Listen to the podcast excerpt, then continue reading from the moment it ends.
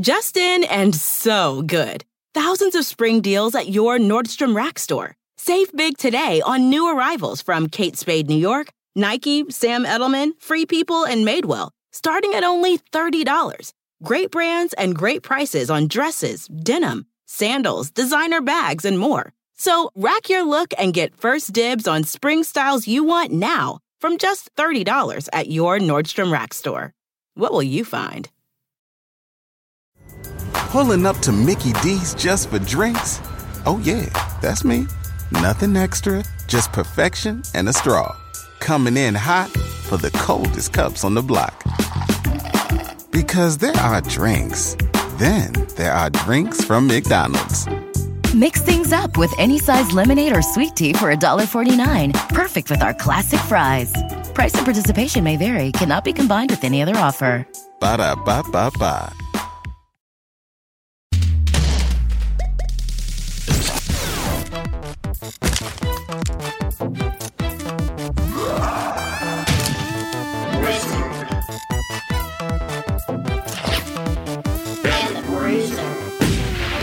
Hello, everybody. It's your boy trapped in the body of armor, Bruiser Holden McNeely. And it's me, your hmm, oh, so many wonderful characters to choose from. I know. and it is I, your really buff, bald man with a blonde mustache, who has honored his family's tradition and techniques for over a thousand generations.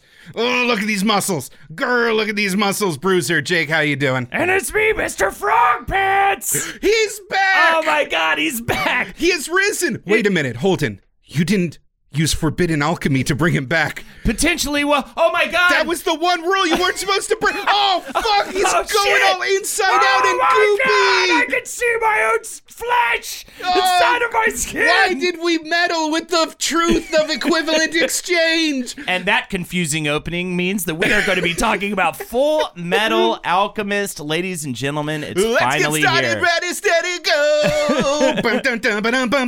Uh, I know this was a long time coming for a lot of people. There's so much enthusiasm around this franchise. We hope we do it justice. Holden, this is the number one anime series according to my anime list. This is above uh, Hunter x Hunter, above Steins Gate, above uh, Gintama again. Wow, Gintama fans really like to game the system. Uh, above Clannad, above Code Geass, above Mob Psycho 100.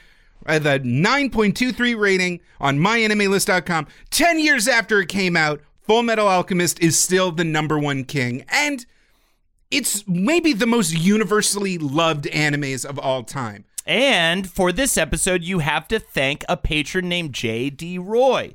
J Derooi is a simple artist and writer with an inclination toward comics and graphic novels. And if people want to see some of his illustrations and hear him complain about his current struggles with writing and developing his first graphic novel story, they can follow him on Twitter, J at J Derooi, uh, and on Instagram under the same name. That is at J underscore D E R O O I. Check him out at J underscore D Roy. And so without further ado, let's get into it. Uh, I found this series. I was just everyone recommends this series who likes anime. I feel like I mean not everybody, but most. And it's maybe the one that just, you know, when you recommend something, you're putting yourself out on a limb. And, you know, people really need a thing that they can just safely recommend. The thing that, you know, even if you're not into anime, even if you're not, you know, down with the format, with the style, and the sickness. Ah, ah, ah. you'll find something to truly love about Full Metal Alchemist. Right, right. It's so well executed. It hits. It's it's technically a shonen battle uh, manga slash anime. Yes, and- you know we have protagonists. They have a you know they have a goal, and they got to fighty fight fight their way through an increasingly difficult slope of evil people to do it. But almost off the bat, it gets into high comedy, it gets into slapstick, it gets into military intrigue and a high conspiracy drama. So many fascinating things and uh, themes rather in this show that hit you right off the bat for me, I I watched I I've been watching the show more recently, and I've been watching Brotherhood, uh, and I think it's fantastic, like most people would, and and also it passes what I like to call the Lexi test, where Lexi doesn't really super love anime or anything like that. So I love to you know try stuff on her like different video games because she's not a big gamer and different uh, anime stuff. And not you know and by passing the Lexi test it means she also found it palatable and enjoyable and the themes interesting even though it is like very much shonen and everything and so it's a bit of a more recent thing for me but for nostalgia I did want to uh, I hit up my buddy uh, Jordan Jordan has, by the way, a great podcast called um, World Shop Podcast. Go check it out. I have an episode or two on there with Lexi, actually. And I was just like, hey, you know, what's the deal, right? If, if I don't have the nostalgia drip, I want to live it through you. And for him, he largely said, you know, he got into anime through more basic stuff like Dragon Ball Z, like we all did and through his childhood he was into that kind of stuff. But then something changed. He got he just got a little more mature. He got a little bit older. And that stuff wasn't working as well right? And that's when full metal really comes into play i think for a lot of people. It's like such the transition show for people who who going into adulthood who want a little bit more uh, uh, interesting, more complex themes, who want the magical powers to have depth, not and not just be a guy clenching his fists and screaming uh, until he becomes more powerful. To have these themes that you're talking about for sure, and uh, and and characters that are so fascinating, and darkness. I mean, the largely there there there aren't a lot. There are many different endings, as we'll get into it, to this thing because there's a manga and there's two different uh, anime series and sp- uh, spin-off movies and sequel movies and all these sorts of things. But uh, a lot of those endings are dark and are not happy. And I think that also hits people as they're maturing in a storytelling sense way. And it was really interesting to read about it, his personal story. Did you have a relationship with Full Metal Alchemist through the years, or are you also just now becoming a fanboy like I have, have uh, been over the past uh, year? I've gone on to this on the bonus episodes, uh, patreon.com forward slash Whizbrew weekly bonus episodes. Forward slash Whizbrew weekly bonus episodes. and at a very important time in my life, anime was basically a lifeline. I was depressed. I was uh, failing out of college because I was just uh, just a weird cyclical loop, and I just did not really know what the fuck I was doing with my life. And I discovered my the GW Anime Club, and there I finally found community. I found friends, and you know every week we would get together and have screenings of what were basically the hot early 2000s animes of that era, downloaded fresh from our, you know, amazing college internet and burned onto CDs. Um, you know, Naruto, Bleach, and among those series was Full Metal Alchemist. We were watching it in real time as it was airing in Japan. And we would, you know, joke around when Naruto was on. We would joke around whenever the one cheesecake series that the creepy dude who's a senior like demanded we watch. We did all that. But when it was time for Full Metal Alchemist, we went silent. We knew we were watching something profound. And uh, the combination of being emotionally receptive to the series, this was 2003 Full Metal Alchemist, of being emotionally res- like open to the story of what this was saying, uh, kind of the idea of the story being pushing past your past mistakes, uh, you know, unifying with one another, coming to terms with kind of uh, especially in the 2003 anime, there's a lot of political implications that My were fav- very much in line with what was going on at the time. My favorite stuff is like what uh what a human makes, you know, mm-hmm. what the difference between a, you know a soul and a mind and a body and the connections. We'll talk about that, of course. We ended up doing cosplays of uh, Full Metal Alchemist characters. This was the flagship series that kind of brought us all together. I'm still friends with a lot of those people, and it's just it really hit a genuine it hit me real hard when it first came out but the series has staying power and yes. one of the things i really think i will get into my I, as a grown-ass adult in my late 30s super fucking loved it you know what I mm-hmm. mean? And I super enjoy Dragon Ball Z, but I watch it in a with certain kind uh, kind of goggles on, if mm-hmm. I guess if you know what I mean. You know, like I and and Full Metal is like, no, this is legit uh, for sure and and really fascinating. And it really just moves at a clip. You know what I mean? I mean, just the characters there, the story. You never feel like it dwindles too long on on any story element or anything, or gets lost in itself. It really just pushes forward. Uh, I guess it'd be a good time now to really give a synopsis for people who are like, "What the fuck is the show? You keep talking about what, how good it is. You what know, is I, it?" I was thinking a lot of times we do kind of just blast into how cool the thing is, mm-hmm. and then a couple of people who are left behind are like, You've never explained what this. You've just talked about. You just listed a bunch of Japanese names. You've like talked about how you're gooshing all over each other, but you didn't actually explain what the fuck the thing is. Well, here you go. Here it is. It is uh, orig- initially a Mark mon- the time. It was six minutes before my first sperm joke. Six minutes in. If you had that on the online betting pool, congratulations, you just won a whole Bitcoin. Sp- sp- sp- splooge joke. Timeout.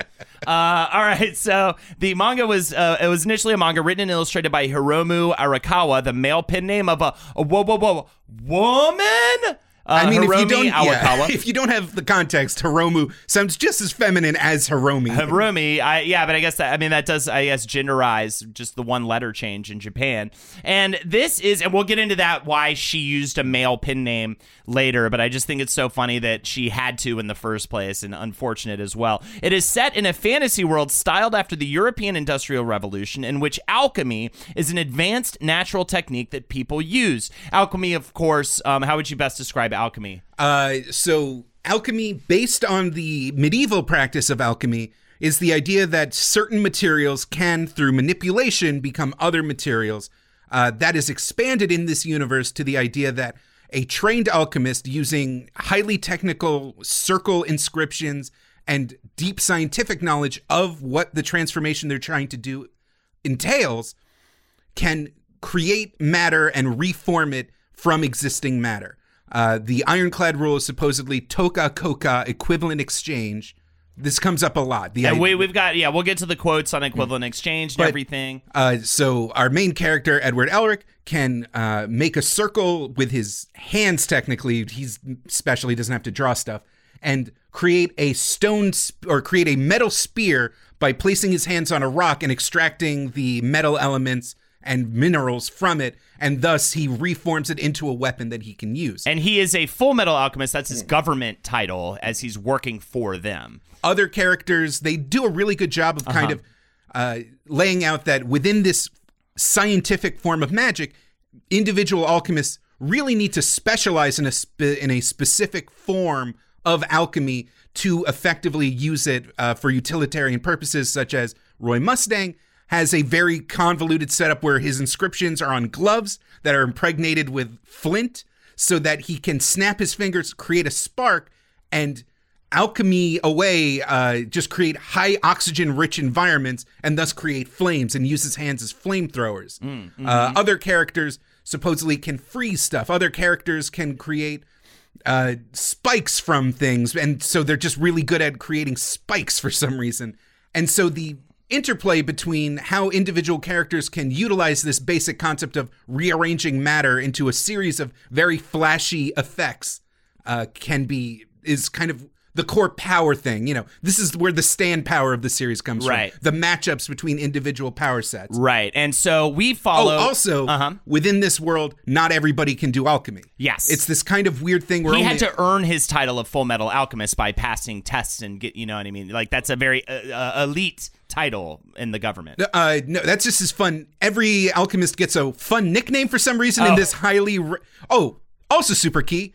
Uh, this is a highly militarized society yes. uh, based on stuff like the Prussian Empire or early Germany before World War uh, II. And really quick, let me give the quick synopsis rundown before we get lost more in the weeds. So we follow Edward and his brother Alphonse Elric. Uh, there are two brothers who are looking for the Philosopher's Stone in order to restore their bodies after a failed attempt to bring their mother back to life using alchemy. Edward has a metal arm and leg due to all of this, and Alphonse's soul is fully trapped in a big suit of armor, which is a very cool concept from the get-go. And what I was talking about, uh, one of the one of the elements I was talking about, pun intended, that leads us towards this question of what what is a human, what is you know what are the what, what is the soul, and all that sort of stuff. So yeah, the grand taboo in this universe is doing rearranging and creating uh, organic matter. You're not supposed to do that, and that's what they did, and that's why, yeah, it's very, it's very fucked up what they did. But they were also young children. I think another big theme in this is is spending the rest of your life trying to correct something that happened in your childhood, that Hmm. some mistake that you made, or being chased by those demons. And uh, that it's you very, know- it's very dramatic. It's very dark. These a, a lot of these episodes and concepts. For many people, it could be the trauma of uh, trying to come to terms with someone that you've hurt in the past, or maybe uh, coming to terms with how you've been hurt in the past. And in the case of our brothers, it's uh, when you made a weird flesh puddle trying to bring your mother back to life and then causing a weird back uh, rebound effect that caused your brother's immortal soul to be trapped in limbo so that you sacrifice your own arm and leg to get his soul back, but only his soul that you imprint into a suit of armor that uh, cannot sleep, cannot eat, and can not age, It's thus troubling. dooming him to a uh, kind of horrific undeath. Yes. And yet he still loves and supports you. Yes, it's so troubling with all of that stuff. Also, they are orphaned, and that's definitely a, a theme in this show and what we do as a society with orphans and the way they're treated and all of those sorts of things.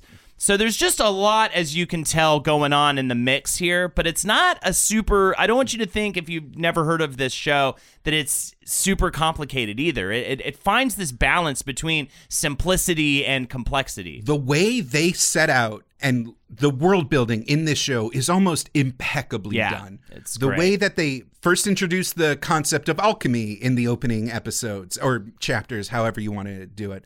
Uh, the way that it's differentiated from magic, the way that they lay out the rules, the way they lay out the, how the brothers have been put on their journey. And then, slowly but surely, you're introduced to this militarized society of Amestris and the intrigue and the kind of backbiting and the horrifying military history that brought this world together. So it's kind of this, um, you know, it starts as a fun little like, uh, you know, boy, you know, Journey, shonen journey, yeah. and like every good shonen journey, it ends up becoming a giant war with the big bad and all the forces that they've gathered along the way, kind of working together. It reaches an amazing crescendo of an ending in Brotherhood in the manga. Also, Mr. Frog Pants is a reference to a previous episode, the Harley Quinn episode, just in case you were confused by all of that. A lot of people we on the I saw in the Facebook group a lot of people were confused by people being like R.I.P. Mr. Frog Pants from the Harley Quinn episode, and other people being like, "What the fuck is a frog pants?" Uh, so here we go. By the way, do you think he's a frog wearing pants, or do you think he's a man wearing pants that have frogs on them? Um, I think he's definitely a frog that has the pants that are also made out of the skin of a frog. Oh, that's like a Icelandic necro thing going on. so Hiromi Arakawa, let's talk about her. Born in Tokachi, Hokkaido, Japan in 1973, and this is the most important thing you can know about her in terms of her work ethic and all of this stuff that we get into, including her future work after Full Metal. She was raised on a dairy farm with three older sisters and a younger brother, and she had an interest in manga since she was quite young and would draw on textbooks in school. She said, I've been drawing since I was a child. As soon as I have a pen in my hands, I start scribbling. And she was greatly inspired by some manga. I think we've talked about some of this before. There's one, the shonen mangaka. Mangaka, by the way, is the, the term for a person who writes and draws manga. It's like cartoonist, but people look at you funny when you say Yeah, it. exactly. Uh, Rumiko Takahashi, who is the creator of Inuyasha, which is about a 15 year old girl from the present getting transported back in time to a warring and magical past in Japan's history. Uh, another, it's it's amazing that she was inspired by Rumiko Takahashi. Uh, I read in an interview that she would find a local rice shop just had a little comic spinner rack basically in the back where she would pick up issues of I never can say this right Urusei Yatsura. I know it as Lum in uh, that's how it was localized, uh, and said you know she would she was terrified by how much power sh- this story had over her, and uh, in fact in an old uh, Lum compilation reprint fan art that she had drawn before she was a famous mangaka is actually in it. So she was a huge Rumiko Takahashi fan. And before Full Metal Alchemist, uh, you mentioned Inuyasha. That was basically the kind of blow the doors open on female manga authors writing dark fantasy shonen battle mangas in a way that appealed to both girls and boys. And another one that we have mentioned so many times on the show that I feel like it now it it, it, actually calls for its own episode on it. Ranma One Half, a martial arts expert kid gets cursed to be turned into a girl when splashed with cold water, and back to a boy when splashed with hot water. And uh, I would love to do an episode. That was my have to. formative. I, I, I'm anime. starting to realize that like everything was inspired by Ranma One Half. It's it's m- almost more so over here in the West than in Japan. Even though it was a, it was like a hit anime in Japan. This was Ranma One Half was. We'll get into it in a Ranma One Half. we episode. really need to at this point, and I really need to pick it up. I think and check so it out. she loves manga. Yeah. she loves drawing. But here's the thing: farm life in Hokkaido is tough. You know, it's there's actual bear attacks you have to be constantly wary of. the weather is harsh. Hokkaido has the snowiest, icy weather you can imagine. Think, you know, think think someplace like Iceland, the way the whole country is just built to like tackle massive amounts of snow and ice.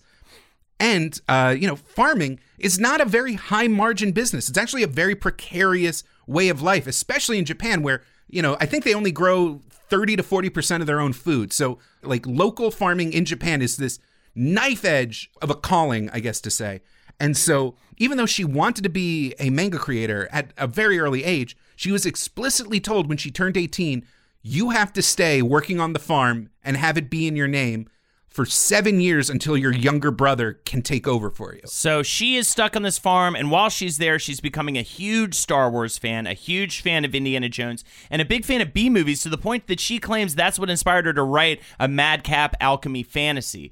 Uh, and and also again reading all this shonen stuff, and she said there were female readers who found this is a quote from her: female readers who found those shonen very entertaining and often more interesting than the usual shojo manga, which of course the manga marketed to girls, more like romance stories and things like that. Ten years later, we were old enough to draw, and so we made boys manga. This explains the increased number of female drawers in the area. But yeah, and but she is stuck on this farm doing hard labor, milking cows, picking potatoes, you know, it's you literally she said she did not get a day off for 7 years. And she is taking also oil painting classes once a month on the side during this whole time.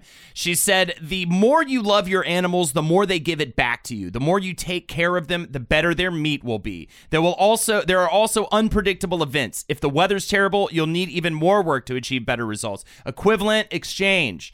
Very important words for this episode. Equivalent exchange is based on the energy you'll deploy to realize the task that was assigned to you. In a way, that exchange gives rhythm to my life. In other words, it made her a certain type of farm animal I would like to refer to as a fucking workhorse. She is. I have been doing this show for so long, and I've been so impressed by many people's work ethic, but she made. She I feel like we should make a top five hardest working people we've done an episode on, or a top 10, and she would be right up there, man. It is, and we'll get into the amount of stuff that she was doing on the manga and everything else every month when we get there. But yeah, she uh, she is just working, uh, but she always attributes it to this experience on the farm. So in a way, it was a weird blessing in disguise that she was forced to put all this in, energy out and and d- focus so hard there, you know, and and and then later she applies all of that to her process. I love this connection from her uh, previous life to Full Metal Alchemist because the core conflict, the core kind of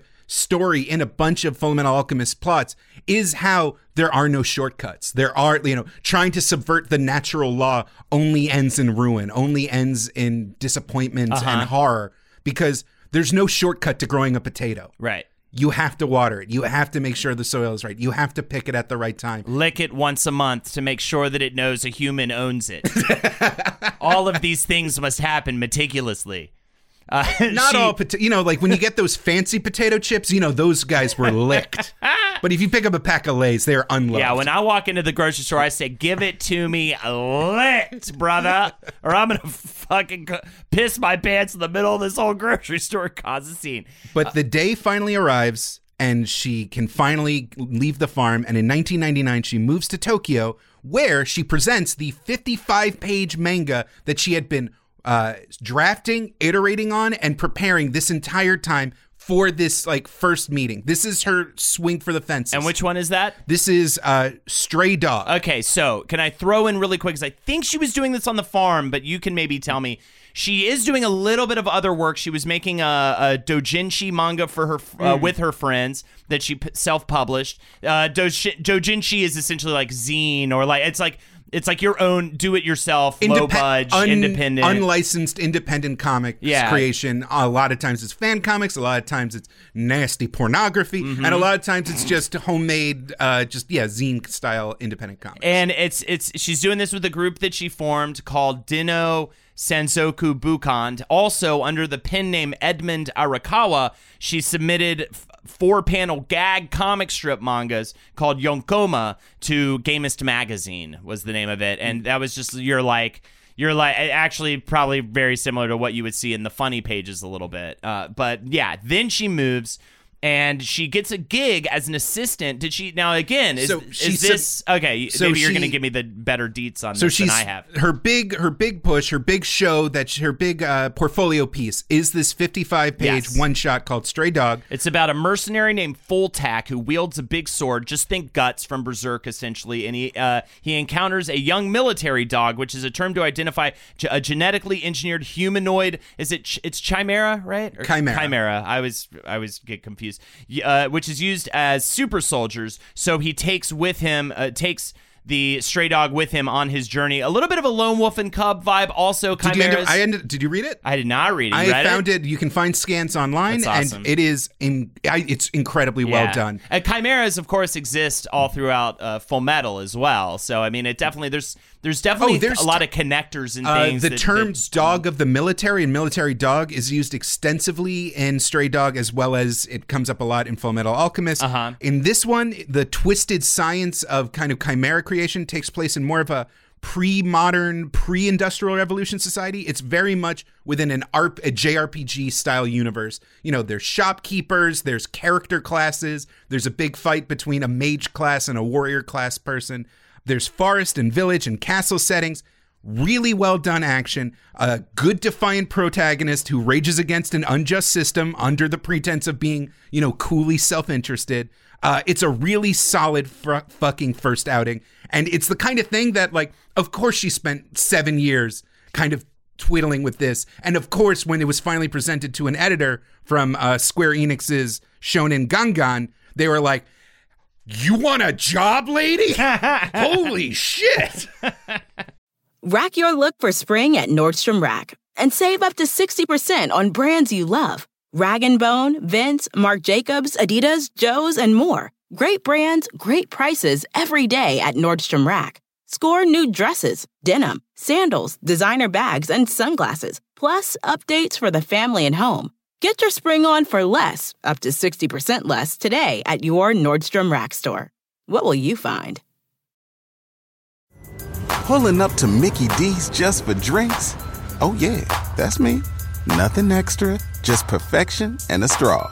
Coming in hot for the coldest cups on the block. Because there are drinks, then there are drinks from McDonald's. Mix things up with any size lemonade or sweet tea for $1.49. Perfect with our classic fries. Price and participation may vary, cannot be combined with any other offer. Ba da ba ba ba. Uh, so yeah, this is also when she takes on the pin name of Oh, Hiromu this also won a uh, award for uh, as a as one of the best new artists. Uh, for the, it was the 21st Century Shonen Gangan Award. Gotcha. And and uh, as I was saying just now, though, she changes her name to Hiromu Arakawa to put this out, and she says, and this kind of explains why. It is often said that women are better to talk about emotions, to write dialogues that hit the nail on the head, and men know how to create stories with twists and turns. As for me, I think it's it's difficult today to make a distinction between genres. Some men are really able to imagine sensitive and complex characters, while some women are able to create sometimes violent action scenes. Nowadays, each writer has their own specialty. It doesn't matter if they're a man or a woman, but back in the day, for her, I think it was largely like just avoiding the dumbass approach of, oh, a woman wrote this? No way. You know what I mean? I'm a dude's bro. I don't know what. You know what I mean? But I think I. I, No, I, you su- you summarized the male experience completely. So yeah, she was doing that. She also, I, I think, around the time right before Stray Dog came out, she did take a job, uh, an assistant gig. Was her first gig, and that was for a guy named Hiroyuki Ito, who is the author of Mahojin Guru Guru or Magical Circle Guru Guru, which is a lighthearted series for older children, which is a parody of early RPGs like the Dragon Quest games. And from him, she really just had learned about how to work with assistants, how to have a team. She said, "I never she worked." was assigned by Shonen Gangan. She said she had never. She said I had never worked with assistants before. I learned how to manage them, especially how to share workload. Who has to draw what? He was really exigent about the layout. I learned a lot from him about that, and her layout is huge for her. And of course, she's like she does so much herself too. Uh, so by 2001 now, she's 28 years old, which is actually getting up there for a new manga artist. You know, she didn't get a head start. Um, she's coming into the game late and she's feeling the pressure. So um, she starts from the idea that because she, you know, she's working with uh, Square Enix, that she needs something that kind of fits with the RPG theme. She needs something that fits with that Dragon's Quest, Final Fantasy kind of setting. And so she focuses on the Philosopher's Stone or Sage's Stone, which is uh, an item that recurs often in Dragon Quest. Mm-hmm. And uh, from there, she starts researching alchemy, and that sends her down a giant rabbit hole. The Philosopher's Stone is a legendary alchemical substance capable of turning base metals such as mercury into gold or silver. It is also called the elixir of life and used for rejuvenation and achieving immortality. The earliest known mention was in 300 AD by an Egyptian alchemist named Zosim- Zosimos of Panopolis, but there are claims that it goes all the way back to Adam and was a gift from God. Uh, and it was reading about this concept that sparked Arakawa to use alchemy in the manga and and push through. And of course, the Philosopher's Stone becomes this hugely central, important part. Now, this is where uh, just you know things get very lucky. All of our stories, all of these episodes have just the right time and right place. And working for Shonen Gangan in 2001 and having a kick ass idea for an original series was a good place to be because Shonen Gangan Monthly was the comp, you know, kind of like Shonen Jump. It's a regularly released compilation series with a bunch of individually uh, authored series within it. And they did not have a hit series besides Dragon Quest adaptations. That was mm. their big seller. Shonen Gangan, if you're a Dragon Quest fan, that's the comic you pick up to read some Dragon Quest comics. And yeah, there's some other stuff there, but nobody cared. Unlike Shonen Jump, which had, you know, Naruto, Bleach, Dragon Ball, all the all the One Piece, all of the yep. hits. At this time, while she's uh, working on her pitch for Full Metal Alchemist, most of the editorial team ditches the company forms their own publishing wow. house and starts their own magazine and takes the creative teams that were doing the Dragon Quest comics with them. So now they need a new IP. The window was open and they were ready to take some risks. And uh, Arakawa submits a 60 page one shot for what would become Full Metal Alchemist that contains the uh, Lior arc, you know, the Father Cornello arc, uh, the mining town arc, and yep. a little bit of the military kind of formation. And they immediately pick it up, which is a huge thing for a you know for a, for someone that had only published some doujinshis and a one shot before. This is huge, and she hits the ground running within the first year on releasing monthly chapters. She has, uh, yeah, she does the Lior arc, the train fight. Uh, they do fucking Nina Tucker and uh my, and Hughes. Scar's introduced. The Fifth Laboratory is introduced. Izumi Curtis is introduced. You know, the sensei with the dreads. Uh huh. And this is in you know in terms of an opening. Oh god, I hit the mic. In terms of an opening salvo, this is fucking incredible. Plus. The monthly format means that each chapter actually has room to breathe and tell like a real story, as opposed to you know sometimes you pick up an, uh, a single chapter of One Piece and barely anything happens. Uh huh. So she is at the height of her abilities. She has a magazine that is willing to take a risk on her, and it does great. This run is legendary. Yeah, and there's so many there's so many elements going on besides just the alchemy. You've got the Ishval Civil War or Ishvalan War of Extermination, as it becomes to to be called. Uh, and that is based on her own ancestors who displaced the native people of Hokkaido when it was colonized by Japan. Arakawa said, My ancestors were farmers and homesteaders who displaced Ainu and stole their land from them. But ironically enough, some of my own relatives have Ainu blood in them. That seemed, seems complicated, but it's just an everyday fact of life to have neighbors of differing ethnicity. I think the truly serious problems in this world are when people don't make an, any effort to learn about these everyday situations, when they turn away from them or view them from only a single perspective. Again, playing on the theme of we need to be able to reflect on our past and learn from it and not just run away from it. That, that, that exists all throughout and what we can actually glean off of off of that. Also, you've got a, a different thing going here, pro- probably largely because she's a, a, strong female herself, and that is strong female characters such as Winry Rockbell, the automail mechanic, and Gearhead. Arakawa said, our, mo- our family motto is those who don't work don't deserve to eat. Everyone has to work hard and make ends meet, including women and kids. That's the reason there's so many working women in Full Metal. And I think that these changes of paces and these new approaches and these totally ballsy moves with like the Civil War and things like that, uh, I just really put her on the map in such a huge way. Okay, so let's can I okay, let me get into this. So you know, we say strong female characters, and we, you know, that can either mean Black Widow in the Avengers movies, or it can mean, you know, some of the most well crafted and heart wrenching characters in modern fiction. Arakawa does an amazing job with her female characters because they're not making explicitly like tough female characters. They're just making characters. Yeah. Uh, characters like Riza Hawkeye, who is this hyper competent, hyper focused uh, professional soldier who is so dedicated to her superior officer, Roy Mustang, and he respects her and values her, but through this very thick professional uh, you know, framework. It's kind of the ultimate work wife, work husband dynamic and those unrequited feelings. Uh, the way Winry is, you know, she's not a, she's drawn very attractively and Yes. there's tons of cheesecake fan art of her, but she's always drawn, you know, when she's in like a, when she's showing a lot of skin, it's because she's working with a hot metal furnace and she's like actually getting shit done. And it's not that like, Eric, Edward is going like, ooh, gaga, I gotta get me some of that. She's like, oh, I'm in love with my childhood friend. And he's too focused on his weird journey to like reciprocate those feelings, but I want to support him, but I don't want to distract him. It, these are all like complicated feelings that women have that, you know, if you're just drawing a, lo- a generic love interest, you're not really doing. Then you have characters like General Armstrong from Fort Briggs, who is this one of a kind military leader that has the unflinching loyalty, you know, the Ice Queen, the Tigress of the North. You have uh, Izumi Curtis, this badass sensei who sacrificed so much and has, you know, has such a brutal understanding of the world around them. Uh, you know, these are not just like oh, neat female characters. These are like admirable characters. These are characters that even male readers are like, oh, I want to be that person. That's like an empowering, like cool purse character to want to emulate, which is, I know it's kind of weird, but it's the kind of thing that a female author can unconsciously just kind of create because they think that's cool. Whereas sometimes a male author will just be like, uh, yeah, she's got big gazongas, but also uh, her husband died and she wants revenge.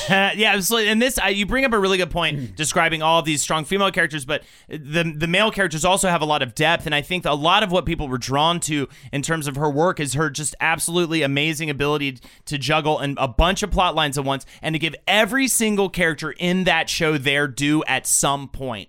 Everybody gets addressed. Everybody gets worked out and gets some kind of arc and some kind of interesting thing. No one feels two dimensional. Even the most two dimensional seeming characters up top, like the the different deadly sin enemies and stuff like that. Another thing that she does amazingly well is the fact that half, more than half of these major named characters are all military officers, and they're all dressed in those same iconic blue Yep. uh, outfits, which is kind of like half Nazi Hugo Boss, half like Prussian Empire blue, like kind of outfits.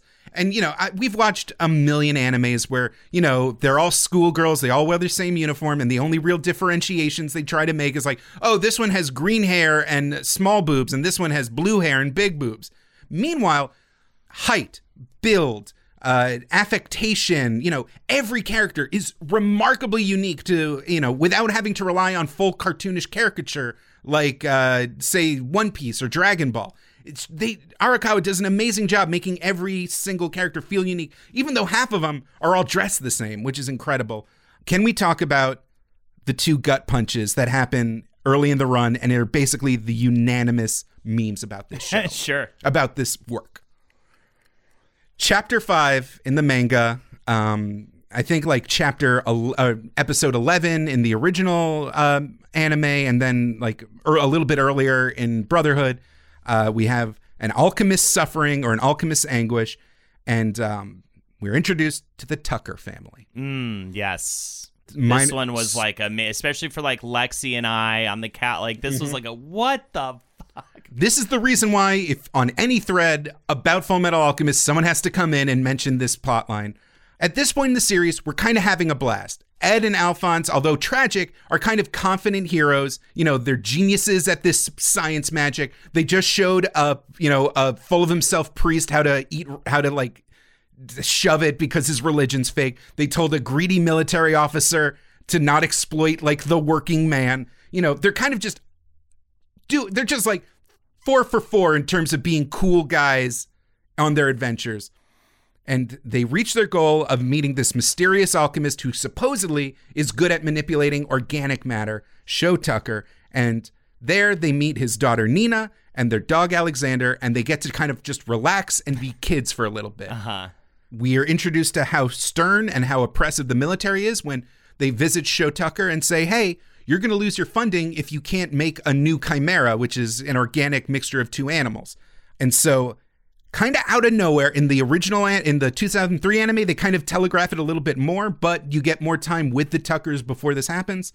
We, uh, Shou Tucker reveals his new chimera that can speak, and Edward's super impressed until it just kind of mutters, Nii-san, br- brother, brother.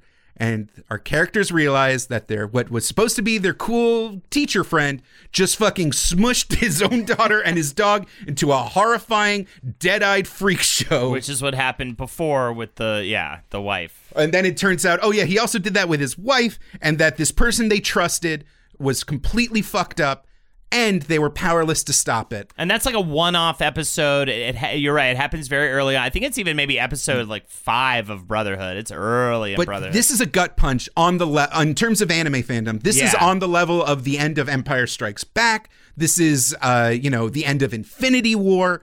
This is our heroes totally defeated. Just everything they believed in, everything they treasured, stripped away from them, and they are powerless to stop it.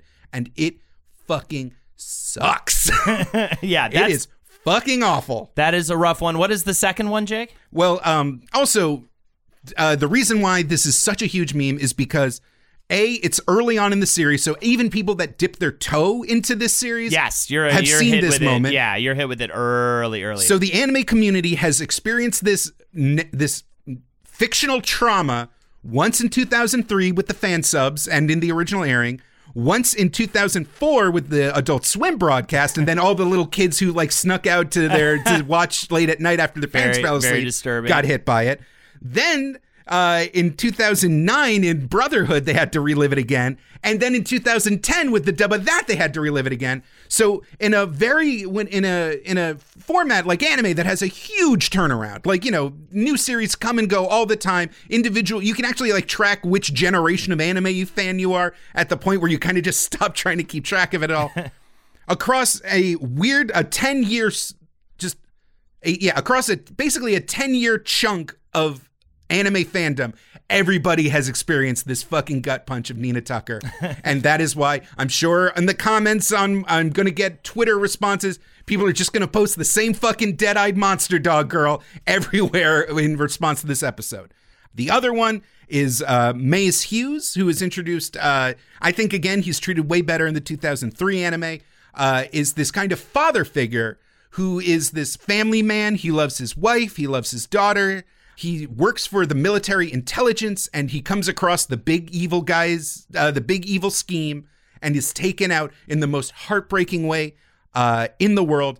And this has the uh, result of the very uh, sad funeral scene where the daughter's like, Why are they putting dirt on daddy? He has so much work to do. Get out of the box, daddy. And the fucking badass line where Roy Mustang is standing over his best friend's grave as Hawkeye looks on and he's like, Oh, what a terrible time for rain. And she's like, but it's not raining. And then she sees the tears in his eyes, like, fucking sucks that it's raining right now. And she's like, uh, yeah, boss, shitty time for rain. It's so badass. And what really makes it hurt is this is a whole series about how dads kind of suck in a way. Like, literally, our, um, our heroes are abandoned by their dad. Uh, it, you know, that's kind of what starts the story. Uh, their first villain is a guy named Father Cornello. Uh-huh. Uh, their first big tragedy is Shou Tucker, a shitty dad. Literally, in the the main villain of the manga and Brotherhood is a bad guy called just Father. And so we have one good family man, one guy, and he dies. in the 2000, 2003 anime, uh, he dies 25 episodes into a 50 episode run, mm. which gives it a lot more impact. In Brotherhood, they kind of rushed through it. Mm. But you know, a lot of brother. We'll get into it, but a lot of Brotherhood rushes through what was covered in the 2003 anime. For sure, they kind of had to, or people were going to riot essentially. Like, because after yeah, okay, we episodes, were acknowledge the upset. two sad things. All right, all right. I, I asked our Facebook group. It's like, hey, what should we talk about? And it was just like, talk about sad dad and dog girl. sad dad and dog girl. I want to hear. Oh, remember sad dad and dog girl? Yeah, okay, we did it. Uh, she also to get more of an info, uh, essentially on what it's like to have the kind of life you were just describing for so many of the characters. She interviewed refugees, war veterans, and ex yakuza to understand what it meant to take an outcast, create new family roles, all that sort of thing. That's such an important, again, central theme to everything. Um, and let's talk a little bit now about her artistic approach because that's not really sad. It's about big muscles and big boobs. her style is very rounded. She claims she really enjoys drawing muscles and boobs, uh, as well as, quote, old guys. I think she likes the lines and things on old guys. She said, if I draw them too skinny, people will think my poor characters don't eat. Men should be muscular and women should be va-va-voom. I'm a huge fan of Vavavoom. I love that. She Another said that. quote uh, is uh, kind of a po- is side matter in one of the compilations. Uh, is uh, apparently when my neighbor's three year old found out that I'm a manga artist, she said with a sparkle in her eye, I wonder if she draws princesses and stuff. Sorry, little girl. I only draw grubby old men. By the way, and I, I want to throw this out there, we'll talk about her, the cow avatar that she uses and stuff. For someone who seems such a recluse and so shy and won't even appear in uh, her show her face in interviews, it's really hard to find a picture of her face. She is like hilarious. There was a there was great. one TV interview I was watching that, and again, she has a, and we'll talk about the cow thing, but she's got like this her, a drawing of a cow head in front of her face, so you can't actually see her, and she's hanging out in this room, and they're asking her questions, and she's like so fucking funny and doesn't seem nervous at all. So I, it's int- it's an interesting contrast that she has going on. it's a shame that that interview was for the live action movie. yeah, yeah, it totally was. Uh, but also, what she she says she liked. So, uh, you know, She's not a conf- she's not. Rack your look for spring at Nordstrom Rack and save up to 60% on brands you love. Rag & Bone, Vince, Marc Jacobs, Adidas, Joe's, and more. Great brands, great prices every day at Nordstrom Rack. Score new dresses, denim, sandals, designer bags, and sunglasses, plus updates for the family and home. Get your spring on for less, up to 60% less, today at your Nordstrom Rack store. What will you find? Pulling up to Mickey D's just for drinks? Oh, yeah, that's me. Nothing extra, just perfection and a straw. Coming in hot for the coldest cups on the block. Because there are drinks, then there are drinks from McDonald's. Mix things up with any size lemonade or sweet tea for $1.49. Perfect with our classic fries. Price and participation may vary, cannot be combined with any other offer. Ba da ba ba ba. Uh, so Kinnikuman was one of the big inspirations for her illustration approach, and we have mentioned it before as it made its way to Muscle. America as Muscle, the action figure. So look, and if you look up images of it again, I mean Muscle. Come on, it's a very rounded, muscular, huge dudes, and she really enjoyed that that sort of approach. But I think it's very aesthetically pleasing. Now let's get into this work ethic because I really want to talk about just how absurd her process was, especially while she was working on the Full Metal Alchemist uh, anime or manga rather. Uh, so she uh, here's her breakdown of it. Generally, I do my Nimu, which is storyboard, on Saturdays and Sundays. Then it's completion from Monday to Thursday. With my assistants, we draw the plates, the settings, the finishing touches. Finally, Fridays are my days off. Sometimes they're also the only moments left for me to do last minute works or commissions.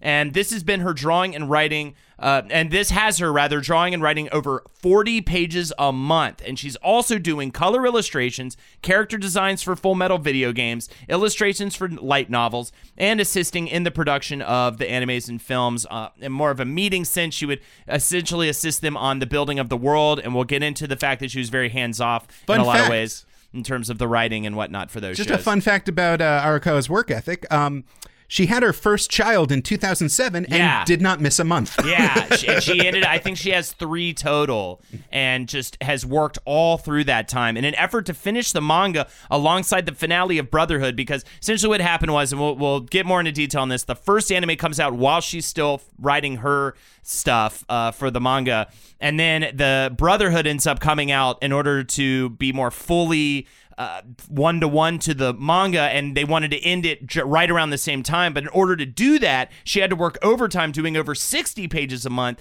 to get out the last chapters. And the very last chapter was over 100 pages. So it is just insane, insane, insane. In that uh, in that interview we talked about, she said that her favorite piece of art she ever made for the series was that two page spread of Edward punching the fuck out of uh, quote unquote father in his final form.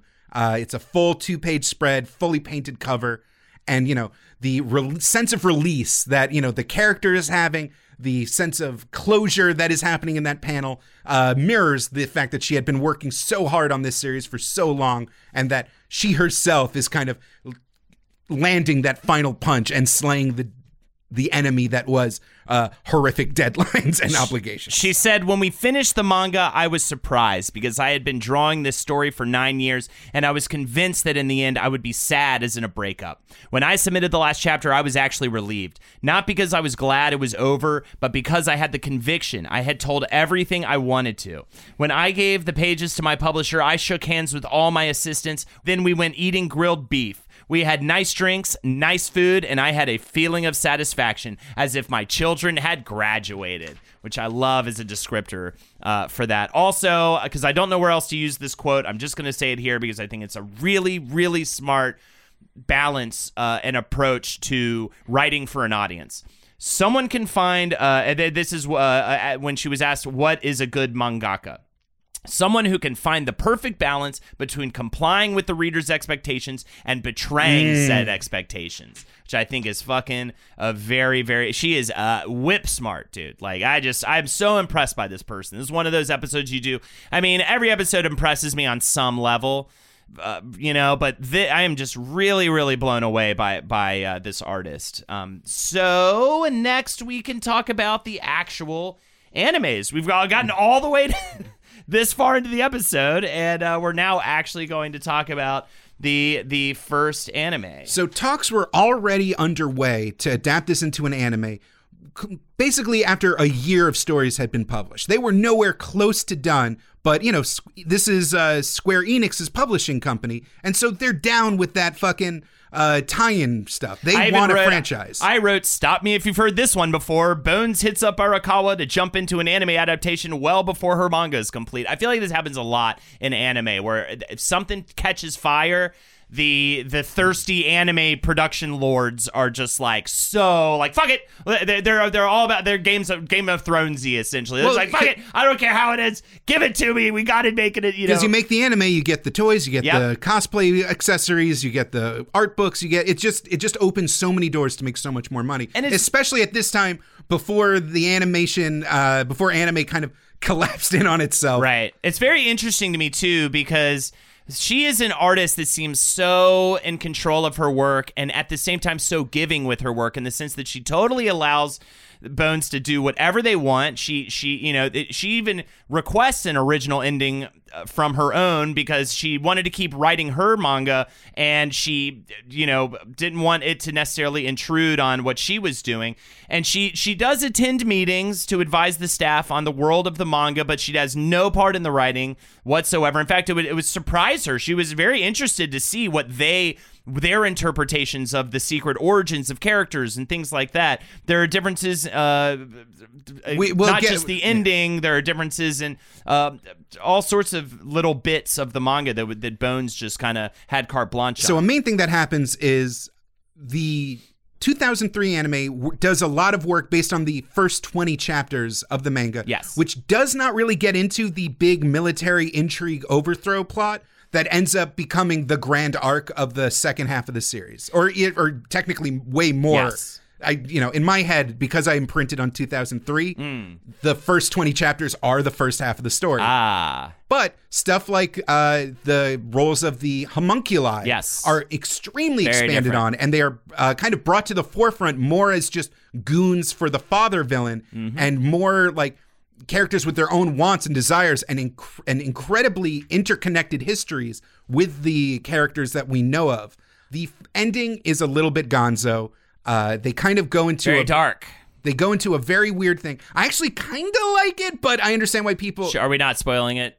Um, Let's not spoil it. let's not I spoil will it. kind of spoil it talking about the sequel thing, but No, I'm, I'm going to say it. The connection to the real world, Yes. I think was well done, especially because going off of just the first 20 chapters without having seen the rest of it play out and how the rest of the society has been formed within the canon of the manga, you, you kind of just read and go to yourself like, man, there sure is some German shit happening all over this thing. Uh-huh. We should connect it to all this German because um with the Actual Germany, the yeah. magic, the you know the characters, the the aesthetic, the the the villains.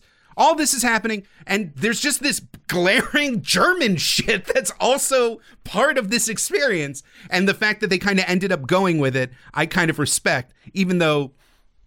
Uh, in terms of satisfying endings, the manga and Brotherhood really did. Yes. I think it's a better way to conclude that story. So the series is directed by Seiji Mizushima. He also did uh, Mobile Suit Gundam 00 and episodes of Neon Genesis Evangelion, among many other anime TV series and films. It is written by Sho Aikawa, who has written a ton of scripts and also is no stranger to adaptations for manga such as Love Hina. And it runs for 51 episodes. Oh, I'm sorry. I really have. Okay, so a lot of people uh, point out that the 2003 anime goes a bit darker. There, you know, it's even though it did have a technically a prime time slot. There's a lot of like dark psychology, a lot of like unrequited, uh, you know, uh, taboo feelings, uh, especially with the way that each homunculus is directly related to a character's like sins of the past. Um, the homunculus in 2003 are created directly from our characters doing human transmutation. It's like not even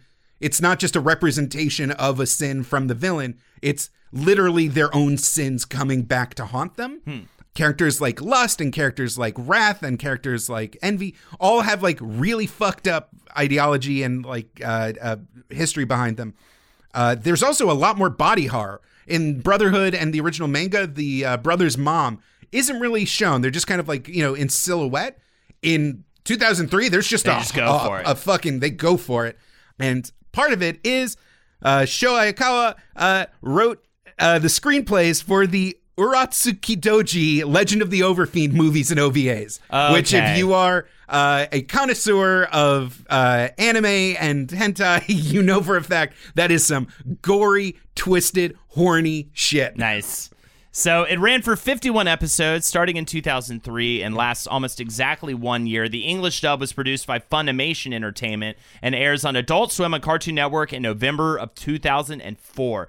As we mentioned already, the ending is uh, notably dark, but they also get a sequel called Full Metal Alchemist, the movie Conqueror of Shambhala. This goes into pre-production while the show was still running and was also directed by Seiji Mizushima with a script from Sho Aikawa, which was 100 pages long and made the film over three hours long, which led to the team to cut a third of the scenes out. Production was so busy, they had to break it up into six parts for six different directors. They're being pressed so hard by the production studio, but they essentially address what happens after they connect to the real world and uh, how they get back and yada, yada, yada. It, it you would think, oh, we made the ending so fucked up and dark in the original series, we'll like kind of give them that happy ending, because that's usually what happens with these situations. But no, it's also just very dark and fucked up. Uh, I will say the 2003 anime does have one of my favorite anime OP songs of all time, Ready Steady Go by L'Arc-en-Ciel. uh, this is the one that's like, Ready Steady, can't hold me back. Ready Steady, give me good luck. I'm doing a terrible. You know what, Mary, can you just play uh, just a part of Ready Steady Go when it really just rips?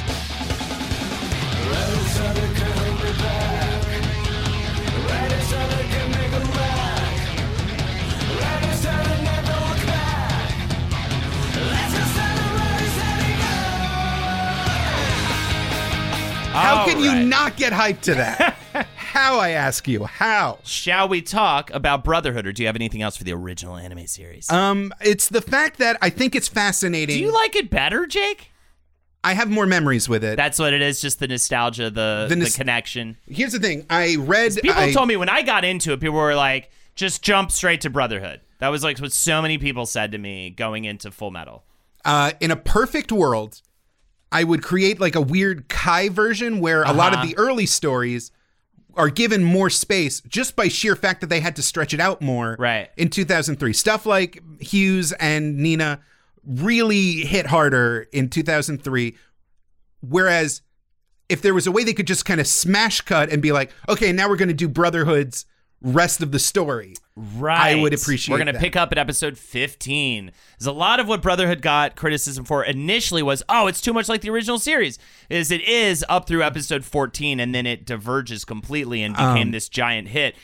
But oh, I just uh the fact that Studio Bones was given, which you know had just been like knocking out of the park with Wolf's Rain and the Cowboy Bebop movie. Bones, of course, founded by Sunrise staff members. Their first project was the Cowboy Bebop movie, Knocking on Heaven's Door. They went on to do a bunch of Gundam series. They did My Hero Academia, just the classic. Uh, if you're really bored for some reason, maybe you can't leave your apartment for the next couple of months. Uh, was their take on an Evangelion story Ooh. that I really liked. I need to watch that. Um, v- more style over substance, but it's again, this was a studio out to prove that they had the chops to be a, a you know, a landmark animation studio, and it, I enjoyed it. And so, given the same kind of chess pieces and the same characters and getting them in the same position as Arakawa had placed them, and then letting them go and see how it played out with a completely different creative team is kind of fascinating. Mm-hmm. So if you did like Brotherhood and want more Right. Full Metal Alchemist, going back and watching it is an interesting experiment. Yeah, why not?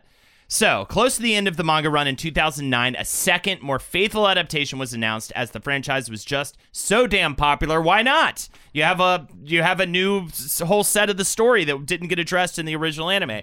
This time it's directed by Yasuhiro I I I, I, want to say Irie, but I think it's Irie, uh, who served as an animation director uh, on the original anime series, and now he's taking on as director, written by Hiroshi Onogi, who did tons of scripts. Has got a giant, giant resume, super prolific.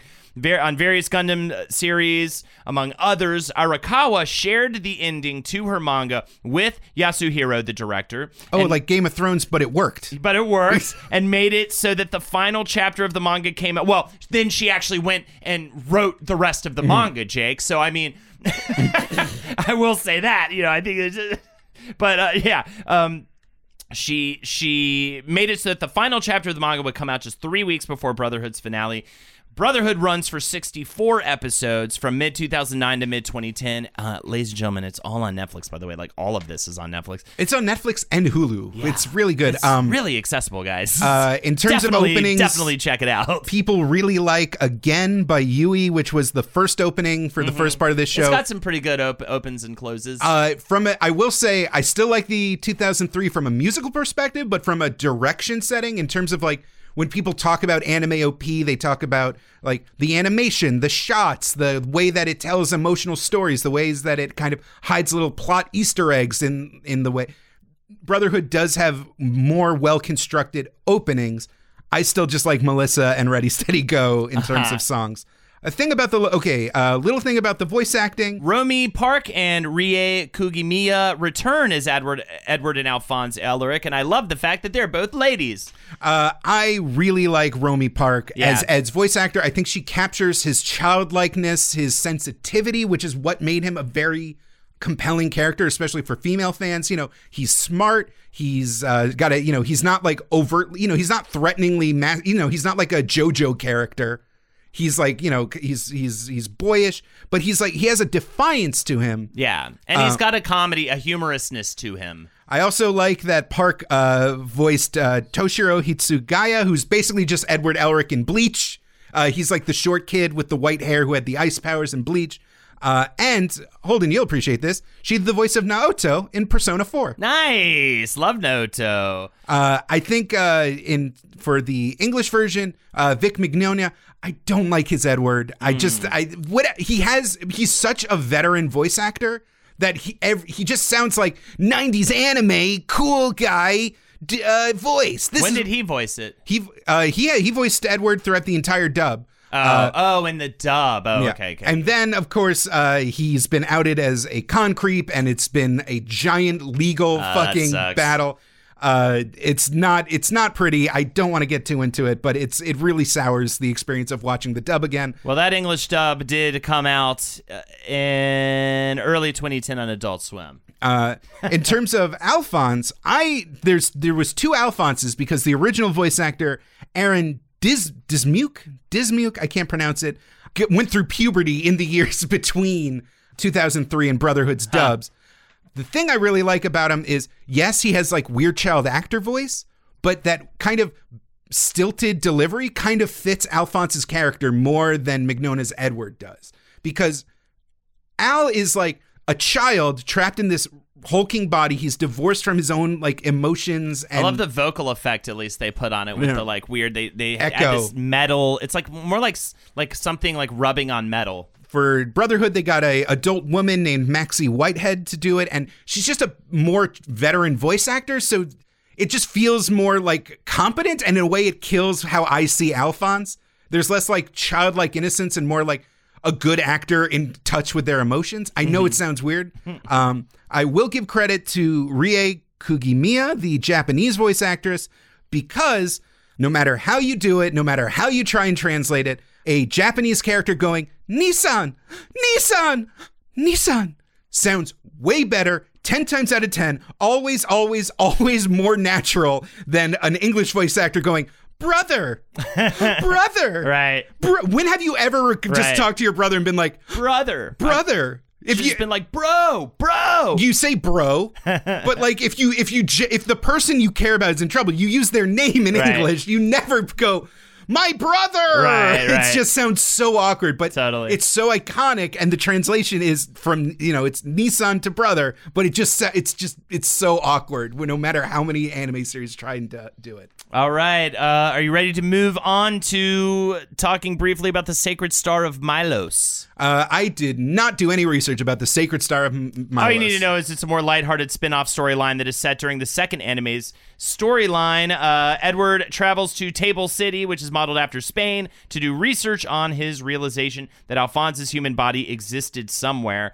It puts it somewhere around episode 21 of Brotherhood, and they came up with it while they were working on that anime production just sparked an idea for it went off and worked on it it's just supposed to be lighthearted. And now we can talk about the unfortunate live action film originally planned for 2013 they held off due to tech concerns and a low budget and officially announced production in may of 2016 it's written and directed by fumihiko sori with script help from takeshi miyamoto. Sori's d- debut film ping pong won the japanese academy award for best director. It's about friendship between high, two high school table tennis players and i really it really looks kind of good. And i want to watch ping pong now. It looks just like a fun live action romp now, this was released on Netflix as a Netflix original mm-hmm. film in February 2018. Sori said, the director that is, in this work, I'm using a technology that was used in Hollywood movies such as The Avengers. We're using a lot of new techniques that were never used in Japanese movies before. I would like to boost Japan's CG level with this movie. Did that happen?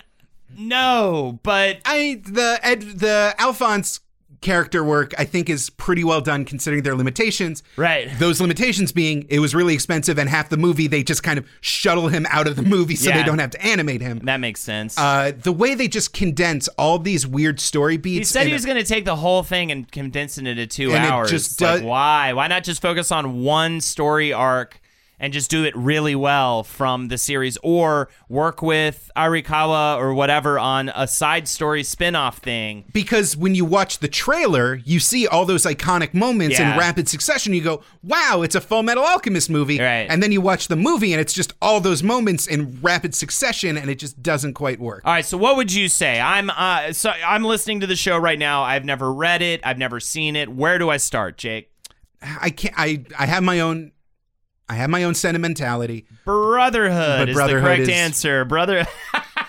but I think maybe it's this. Read Brotherhood. That's the most. Unless you're a big fan of manga and you want a new thing to collect, then start getting those books or you know do the evil online thing and ch- and check You it can out. get them on. You can get them online. There's tons of uh, places to legally get sure manga. and check them out but or go to netflix and probably watch brotherhood first and then if you want more or an interesting different a- uh, adaptation uh, uh, interpretation, then head on over to the original anime and then maybe read the manga. Although I will say, if you maybe, just maybe, try and watch the first episode of the of 2003 with the I think they handled the Lior arc For Jake? Way, yeah, for for Jake, for Jake. It's And it's if all, you're Team Holden, you'll go straight to Brotherhood. It's also no, because it rushes because Brotherhood rushes through a lot of a, a lot of what really made the show. Mm-hmm. You're and the making me series. definitely want to go back and check it out. watch the Lior arc. It's it's you know it's a it's watch how they handle the Father Cornello story, and you'll be like, oh, this fucking slaps a little bit harder than Brotherhood. I will say I did a little bit of research with the games because they a lot of them were brought over to America. I played uh, Full Metal Alchemist 2: Curse of the Crimson Elixir on the PS2. I streamed it a little on our uh, Patreon Discord. Uh, some people were there to at least acknowledge what I was seeing. What was it? Uh, it is because obviously this is Square Enix, so they want you know video game tie-ins are part of it. It suffers a ton from anime adaptation syndrome, which is they want to retell the story of the anime, and so they do it through laborious cutscenes. Yes. So more than half of the time, you're just watching cutscenes. Yeah, I hear you on that. Uh, I've been there, brother. It's kind of a beat 'em up with RPG elements, with a very fun mechanic where there's You're environmental. naming every anime adapted video Yeah. game ever. Keep that's not a fighter. Keep going. Uh, there's a fun mechanic where you can use alchemy on props within the battle arenas that have different effects. oh, that's cool. and uh, Al, you play as Edward, and Al is kind of your bad AI partner. But if you know how to manipulate him, you can like use alchemy on an object in the environment, create like a Gatling gun out of it, tell Al to get into it, and then he can start mowing down bad guys. That's cool. Uh, by the end, I got into the flow of it, and it's pretty fun. But the just the downside of having to sit through so many cutscenes where they're just Yep. retelling a story you already know. That is the but classic, worse. but worse because it's like you're reading a lot of it, or mm. it's yeah, hammy voice. Yeah, that is the classic downfall of the anime adaptation. It's And I so will funny. say, and repetitive gameplay is the, the gimmick with this one is that they introduce a whole new bad guy and this whole new thing with like an ancient civilization. It's bad. It's not engaging, and they're clearly ripping off Kingdom Hearts. There's these characters called golems, which are just the heartless, That's and funny. they come out of puddles in the ground and they try and attack you. Uh, so Arakawa's next work, I want to finish up by talking about that. Uh, right, by the way, I said we'd talk about the whole cow thing, and I just want to clarify that because we didn't actually talk about the whole cow thing. Really, it is notoriously difficult to find a picture of her. She does depict herself as a humorous cow due to her being a very shy recluse. And she wears that cow face over her own, or they put it in post on TV interviews. The first of which was in 2017, as Jake mentioned earlier. Unfortunately, it was about the mo- the live action movie that wasn't that great. She does But have I a love series- her cow avatar. It is She so does have a series of autobiographical comics called like Farmer Nobility. Yes. Uh, you can find those have not been fully translated, uh, but the excerpts that I could find were really fun, really engaging, talking about the weird pride she has in her farming upbringing Yeah. and the weird ways that she's had to adapt to city life. Uh, she talks about an incident where she grew up on a dairy farm, and if you heard a cow in the middle of the night like calling out, that meant it was giving birth, and you had to like wake up from a dead sleep and go out to the field Oh, and like help and how to this day if a like tr- a low like roaring truck is in the distance in her neighborhood She will, like, she'll jerk awake That's crazy. because that experience is just so ingrained in her well, the other work I was going to finish up talking about is Silver Spoon, which is also largely based on her farming upbringing. Her next work, it's a more down to earth affair, uh, and it's a coming of age manga series, completely just off the tracks from what she'd been doing with Full Metal. It's serialized in Weekly Shonen Sunday from 2011 to 2019. Set in Uezo Agricultural High School, it's a fictional high school and follows Yugo Hachiken, who goes there to get away from his strict father, but finds it's more difficult than he previously thought. And she just wanted to challenge herself. She said, I could have made another fantasy manga, that's true. And thanks to my name, it would probably be successful. Yet I don't think I'd be satisfied with that. I wanted to challenge myself, myself and off, and offer something different. It also enables to recruit new readers, to change style, and allows you not to restrict yourself. We knew some readers would certainly be surprised or shocked, but I didn't mind changing for a new sphere. But I think she was surprised and shocked to see that every volume sold over a million copies. crushing it with this one as well. Seems fantastic, and I really want to check it out. As well. I will say the themes of uh, personal responsibility Uh-huh. and coming to peace with the laws of the natural world Sure. do carry over. do from- carry over. I just meant more in the in terms of genre and whatnot. Oh, And yeah. I love that she did that. The idea that she pitched it to her same publisher at Square Enix. Yeah. And they were like, I'd argue, but you've just sold 70 million copies. You've sold more copies than Hunter x Hunter. Yeah. So fucking go to it, cowwoman. All right, that's the story of Full Metal Alchemist. Thank you so much for listening. I guess we can talk to you about Patreon for two seconds and get out of here. Patreon.com forward slash Wizbrew. Once a month, just five bucks, and you get weekly ep- bonus episodes. And we are going to be ripping it in the coming months. So please, please stick with us on that. Also, check me out on twitch.tv forward slash Holdnator. So, again, gonna be ripping on that for the next few months, especially here. So please check us out. Uh, check me out on that. And Jake, I would love to have you uh, pop in on a Zoom chat or something like that, and we'll play some Jackbox games and fuck around. Do some little special Whizbrew streams on my streaming channel. Also, Jake. Hold Holden, I challenge every listener to find us and be defeated in the realm of Quiplash against two gods of comedy zingers. I mean, I did pretty well last time we played together for some patrons uh, in a fun time, but I have to say, Jay, I'm very intimidated by Jake, and especially when you play with your fiance. it is just so brutal. You guys crush. You guys crush it, and you're like whatever about it too. That's the fight that you're just like, yeah, whatever. Yeah, I guess we're just really funny. I have a very limited set of skills. Follow me on Twitter at best bestjakeyoung.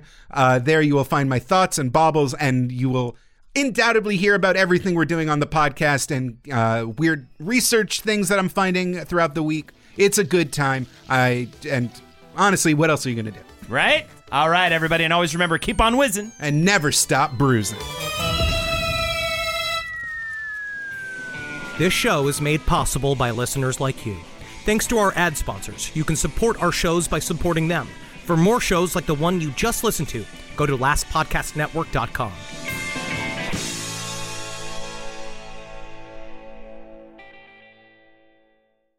Hop, hop, hooray! Nordstrom Rack's got sweet deals on everything Easter, which is Sunday, March 31st. Get to Nordstrom Rack now and save on Kate Spade New York, Too Faced, Steve Madden, Calvin Klein, and more from just $30. Score great brands and great prices on Easter looks for everyone, plus spring decor, gifts, and all kinds of deliciousness. Rack up the deals today at your Nordstrom Rack store. What will you find? Pulling up to Mickey D's just for drinks? Oh, yeah, that's me. Nothing extra, just perfection and a straw. Coming in hot for the coldest cups on the block. Because there are drinks, then there are drinks from McDonald's. Mix things up with any size lemonade or sweet tea for $1.49. Perfect with our classic fries. Price and participation may vary, cannot be combined with any other offer. Ba da ba ba ba.